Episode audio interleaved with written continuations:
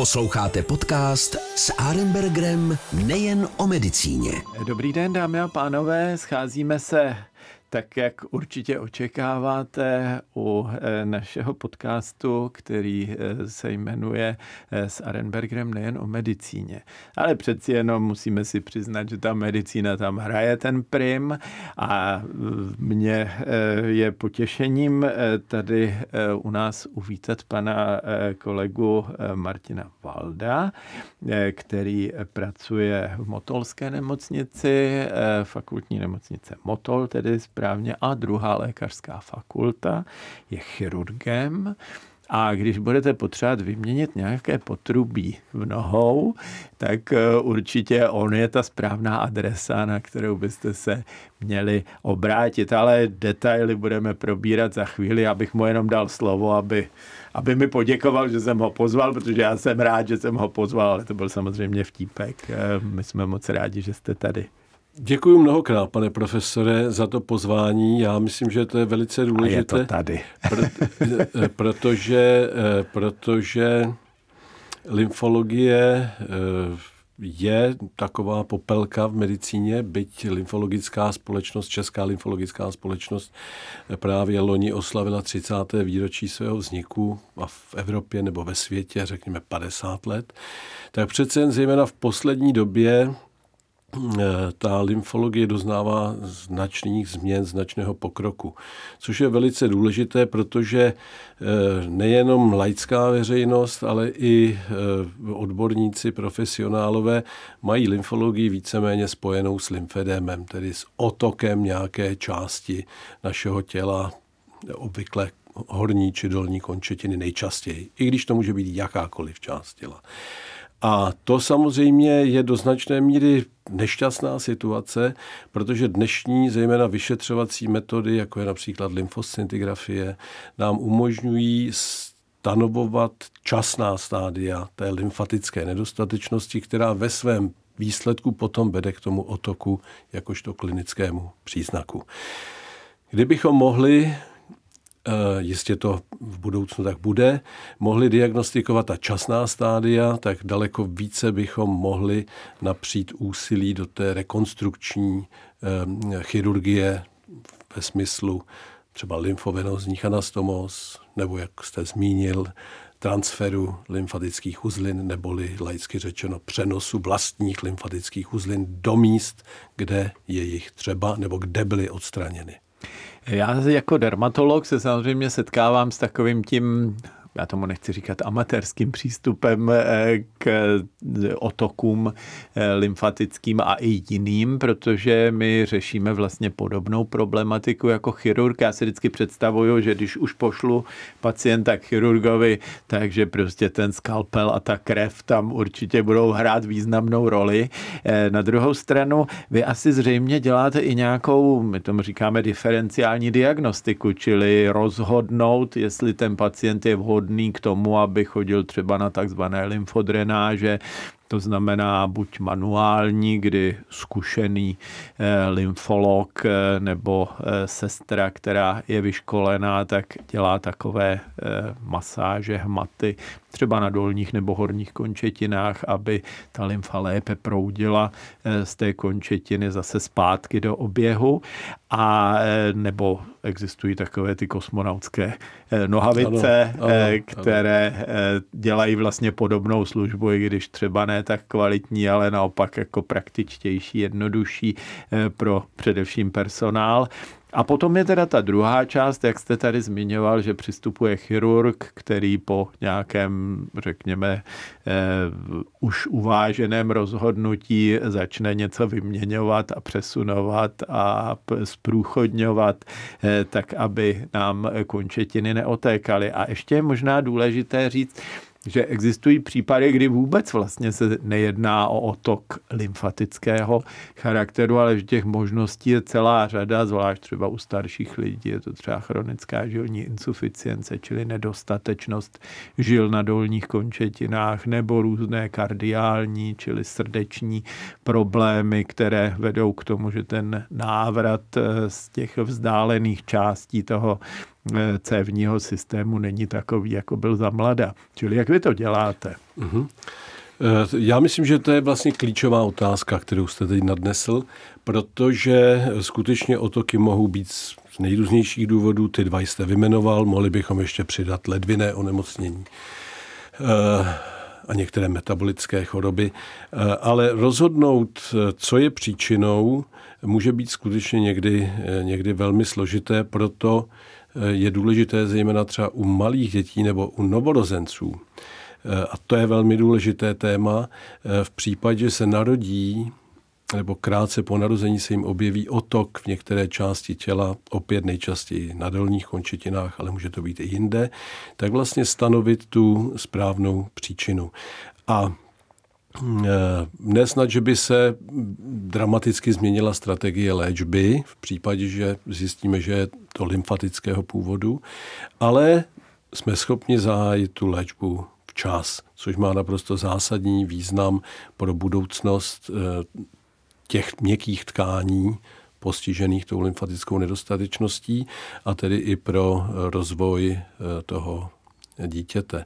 Takže eh, k tomu používáme standardní, eh, standardní medicínské procedury, včetně, eh, včetně cévních vyšetření už zmíněné také lymfoscintigrafie, kardiologických vyšetřovacích metod a tak dále. A na základě těchto výsledků těch vyšetření potom stanovíme léčbu.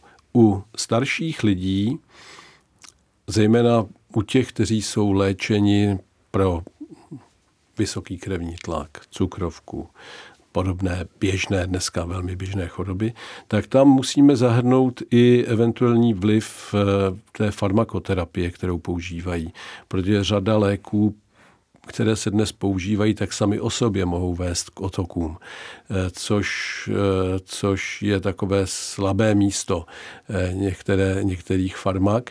A to potom samozřejmě jednoduchou změnou té farmakoterapie je možno to člověka otoku zbavit. Čili ta šíře toho záběru, té diferenciální diagnozy, kterou, kterou provádíme nebo provádím u nás na klinice, tak eh, má zásadní význam k nasměrování té správné léčby.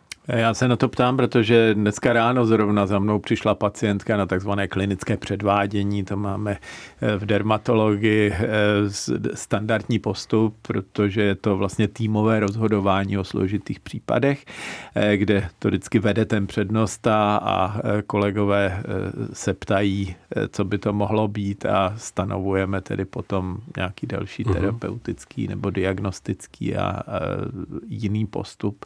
A právě přišla pacientka, která vážila 130 kg, špatně dýchala a takzvaně přišla, že má lymfatické otoky to v tom okamžiku nebylo možné říct, prostě paní byla obézní a ještě navíc dušná.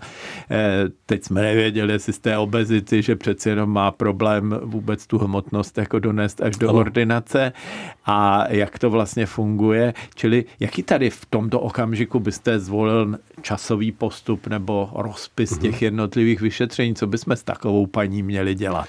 Tak určitě, eh, určitě ta dušnost není možno jí připsat i hned obezitě. Samozřejmě záleží na tom, jak je stará ta dáma eh, a tak dále, ale mm, už ten symptom té dušnosti může znamenat, že, eh, že je tam nějaký problém se srdcem, kardiální problém a tudíž kardiologické vyšetření je na prvním místě naprosto nezbytné a to, to, velmi, to velmi pečlivé a detailní. Dále u takovéhle pacientky je skutečně nezbytné třeba mm, zvážit i e, léky, které e, užívá, protože i ty, jak jsme se zmínili, mohou vést k výraznému, k výraznému zadržování tekutiny v těle, která tvoří 70% našeho objemu, nebo u starších lidí trošičku méně. To jsou třeba ženské pohlavní hormony, ale asi i celá řada dalších naprosto, léků. Naprosto přesně. A to je třeba všechno zvážit, eventuálně vyloučit a v případě je to krásná otázka, protože to je relativně častý problém, který jste nanesl. Tak, tak jako první je třeba s tím člověkem vážně, velmi vážně promluvit, jak si představuje budoucnost svého života. Protože pokud si ho chce představovat jako dobrý, v dobré kvalitě, tak je třeba mu najít kvalitního eh, dietologa, který bezbolestně bez násilí, bez utrpení je schopen ho za rok e, e, připravit o 30 kg váhy. Takových případů mám spoustu. Čili dneska už neplatí to, co říkala moje babička, když jsem přibral na hmotnosti jako malý dítě a, a babička říkala, ty jsi se spravil a ty jedna. A pak ano. říkala, ty nejseš tlustý, ty jsi silný. Ano, ano, nebo mám silné kosti. Ano. ano, ano. Není Čili tomu schodit tak. No, váhu, ano, schodit to je naprostý je. základ. Ano, jo, prostě ano. já těm lidem se to snažím eh, vysvětlit na banálním příkladu, ať si představí, že naloží na své auto eh, nové auto, dvojnásobný náklad, tak s ním dojezdějí velmi brzo. Ten, ten organismus je stroj, z tohoto pohledu velmi zjednodušeného. Ale je to stroj a všechny jeho součástky, čerpadla, myslím především srdce, se prostě opotřebují podle, podle zátěže. Čili u takovéhle pacientky je klíčové eh, aby jsme jí doporučili eh, nejenom redukci váhy, ale abychom jí doporučili člověka, který provede tou redukcí, protože dnešní diety, eh, které, které se pacienti dočtou na internetu, jsou zoufalé. Skutečně. Bodová dieta z bodnu, co vidím. Neuvi- ano, neuvěřitelné, protože je třeba si uvědomit, a to je další velmi zajímavá část do, patřící do lymfologie, že vlastně řada lidí obézních je ve skutečnosti podvyživených. Eh, oni sice mají hodně tuku, ale živin, které potřebují, zejména z hlediska bílkovin například, eh, tak eh, těch mohou mít málo, protože se stravují velmi špatně. Nedostatek bílkovin vede k otokům když, aby jsme se zase vrátili zpět.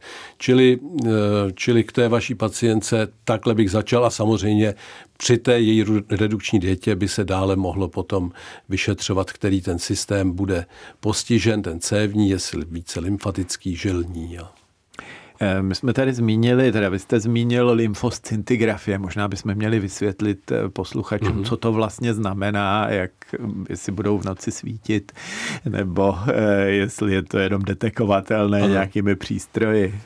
Lymfoscintigrafie je dneska, v medicíně se často používá termín zlatý standard ve, vyšetřovat, ve vyšetřování lymfatického systému. Je to je to dávka záření, která je rovna rentgenu kotníku při distorzi, čili naprosto minimální. Aplikuje se ehm, radioaktivní látka navázaná na bílkovinu, která se vstřebává do lymfatického systému, tak ta se aplikuje... A to se píchne někam do paty, nebo kam? Ta, do to nártu. se, řekněme úplně obecně, píchne se to do místa, eh, které je podezřelé z té lymfatické nedostatečnosti.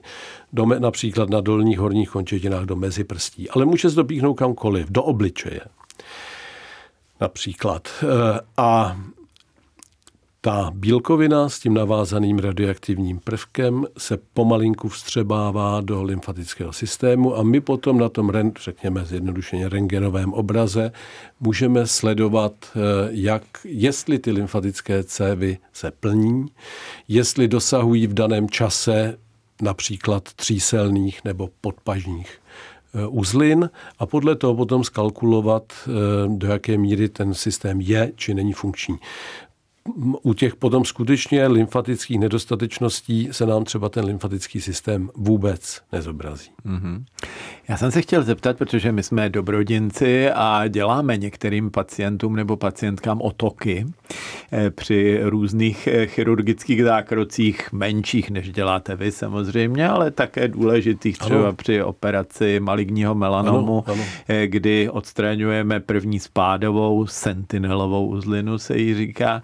Eh, tak eh, potom, když je pozitivní, tak dřív se prakticky vždycky dělala ještě elektivní lymfadenektomie, to znamená, že se vyndala vlastně, vyndali se mízní uzliny v celé té dané oblasti. Dneska už je to zas spíš na zvážení a na dohodě s tím pacientem, protože existuje moderní léčba, která řadu problémů, které by byly spojeny s postižením těch uzlin, může vyřešit léčebně a neriskujeme ten otok té končetiny, protože my vlastně přerušíme to potrubí, jednoznačně řečeno. Přesně. A jak je možné, a to mě i samotného vrtá hlavou, že eh, po takové operaci může třeba především horní končetina začít otékat? A eh, jak je možné, že nějakými eh, třeba i nechirurgickými řešeními, když je tam to potrubí přerušeno, takže vlastně se podaří třeba ten otok vylepšit, jestli se tam udělá nějaká komunikace bez těch uzlin, jestli to e, potrubí se zase znova naváže, to asi těžko, to jako umí jenom dobrý instalatér a určitě e, ne lékař. Tak jak to, jak to tam vlastně funguje, když to děláte konzervativně? Ano. Samozřejmě dovedu si představit, když spojíte dvě trubky dohromady, takže to začne zase zpátky protékat. Ano. Eh, tak eh, především je třeba říct, že eh, u toho odstranění velké části lymfatických uzlin z pánve, ze třísla, z podpaží.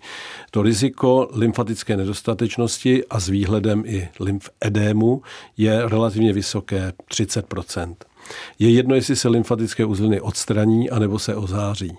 Nejhorší je kombinace odstranění lymfatických uzlin, které byly pozitivní a tedy museli, ta oblast museli být, musela být ještě dozářena. Tato kombinace vede ve vysokém procentu k následnému lymfedému. V případě sentinelové uzliny to riziko klesá asi desetinásobně, ale přesto existuje. A tady je, tak teď ta, ta první část otázky.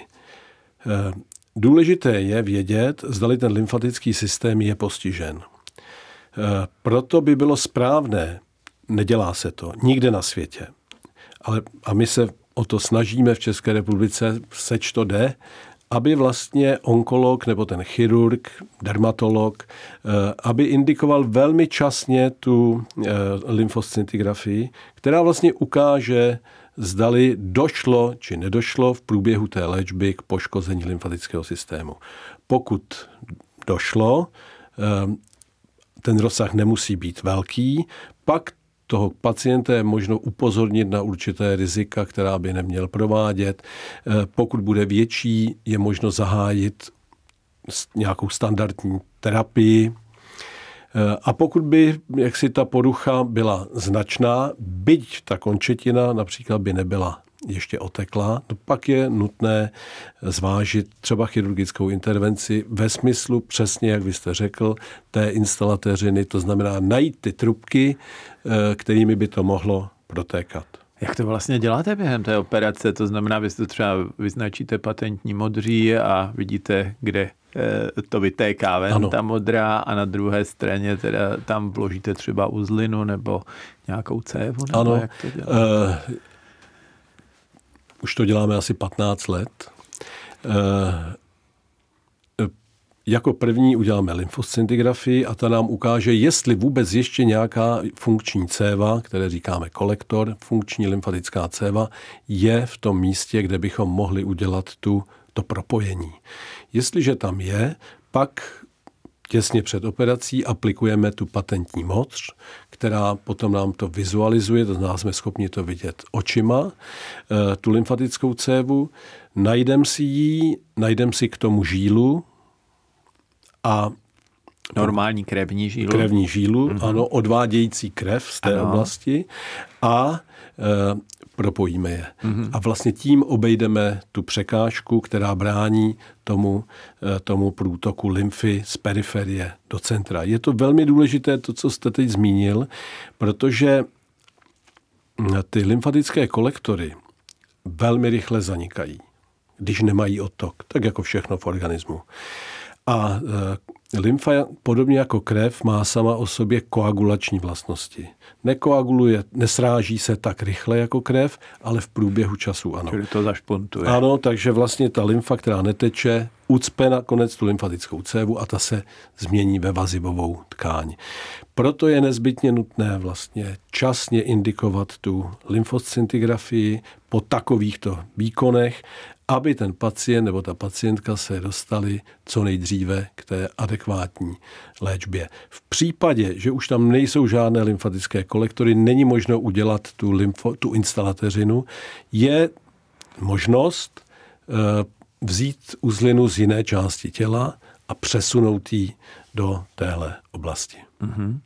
Takže to asi umíte, to je jasný. A teď vás ještě vyzkouším, protože jsem byl osloven jako takový konzultační revizní lékař Všeobecné zdravotní pojišťovny, že někdo z kolegů eh, našel možnost eh, u lymfedému, už opravdu jako výrazně postižených končetin, kde už ani neočekáváme, že by tam něco mělo ještě fungovat. Určitě nepomohou ty manuální lymfodrenáže a tak dále tak zjistil, že ve Francii eh, přímo transplantují lymfatické cévy, že prostě odeberou třeba z druhé končetiny kus významný kus, tak jak se to dělá třeba u bypassu, eh, tak odeberou nějakou cévu, nevím jestli lymfatickou nebo krevní a přenesou ji do té postižené končetiny a nějak to začne fungovat. Ale já si to technicky nedovedu moc představit, já jsem přímo nebránil tomu, aby ten pacient eh, podstoupil eh, tuhle tu možnost, ale na druhou stranu si nejsem úplně jistý, jak vlastně to funguje a jestli můžete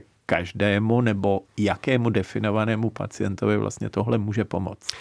Eh, je to vlastně... A nebo vy to děláte taky? Ne, ne a je to, to, co jste popsal, je eh, dá se až téměř říct raritní záležitost. Hmm. Z mnoha důvodů. Počínaje, počínaje stavem toho pacienta a konče jaksi technickými možnostmi toho pracoviště. Eh, nejčastěji, co je možno udělat, je právě ten transfer, té, ten přenos té lymfatické uzliny. Jinak přemostění, musíme si uvědomit, že hovoříme, eh, hovoříme o strukturách, o lymfatických cévách, tak pod 1 mm. To znamená, veškerá tahle práce se provádí v lupových brýlích nebo pod mikroskopem a představit si, že, že z jedné končetiny odebereme 20 cm eh, něčeho, co není vidět. Co není téměř vidět a přenesem to někam, že to bude fungovat, je, eh, je eh, možná jaksi úvaha, ale ale hm, člověk by musel znát výsledky toho pracoviště a oni nebudou mít za stolik pacientů, aby to bylo možno eh, seriózně zhodnotit. Ale ještě jestli mohu, ehm, v té chirurgické záplavě se ztratila ta konzervativní léčba již toho rozvinutého lymfedému. Eh, ta léčba je dneska na vysoké úrovni s vynikajícími výsledky, zejména když pacient přijde včas. Eh, mohu opravdu s potěšením říct, že zásluhou České lymfologické společnosti a všech těch, kteří tu byli před námi zejména, se podařilo v České republice skutečně vybudovat, postavit lymfologii na, na, na mezi špičku světové lymfologické péče. Ty pomůcky, které mají naši pacienti a pacient, pacientky jsou skutečně jaksi top z hlediska, z hlediska celosvětového a, a můžeme si jen přát prostě, aby, aby to takhle dál pokračovalo. No tak to je naprosto špičkový závěr. Já už nemám další dotazy, protože jsme to velice pěkně uzavřeli. Bohužel našich 20 minut uteklo, takže všem, kteří máte oteklou nějakou končetinu a je to nějaké divné a moc vám nikdo nepomáhá, nebo dokonce, když je riziko, že eh, by vám končetina mohla otékat po nějakých třeba výkonech ginekologických nebo bohužel i dermatologických, tak eh, určitě neváhejte a, a tak jak jsme tady slyšeli od renomovaného chirurga, tak mhm. ne vždycky musíte skončit jenom pod jeho kudlou, takže to je dobrá zpráva. Pane kolego, děkuji moc. Pan doktor Wald eh, byl tady u nás eh, ve studiu a povídali jsme si o lymfologii. Jestli jste to neslyšeli od začátku, tak si to můžete ještě jednou přehrát, protože je to podcast. Jsem moc rád, že jste přijal eh, moje pozvání. Pozdravujte na druhé lékařské fakultě a fakultní nemocnici v Motole, kde jsem studoval a proto jsem tak dobrý, takže jsem moc rád, že jste tady a že pomáháte lidem i s takovými i nepříjemnými věcmi. Děkuju. Děkuji za pozvání. S Arembergrem nejen o medicíně.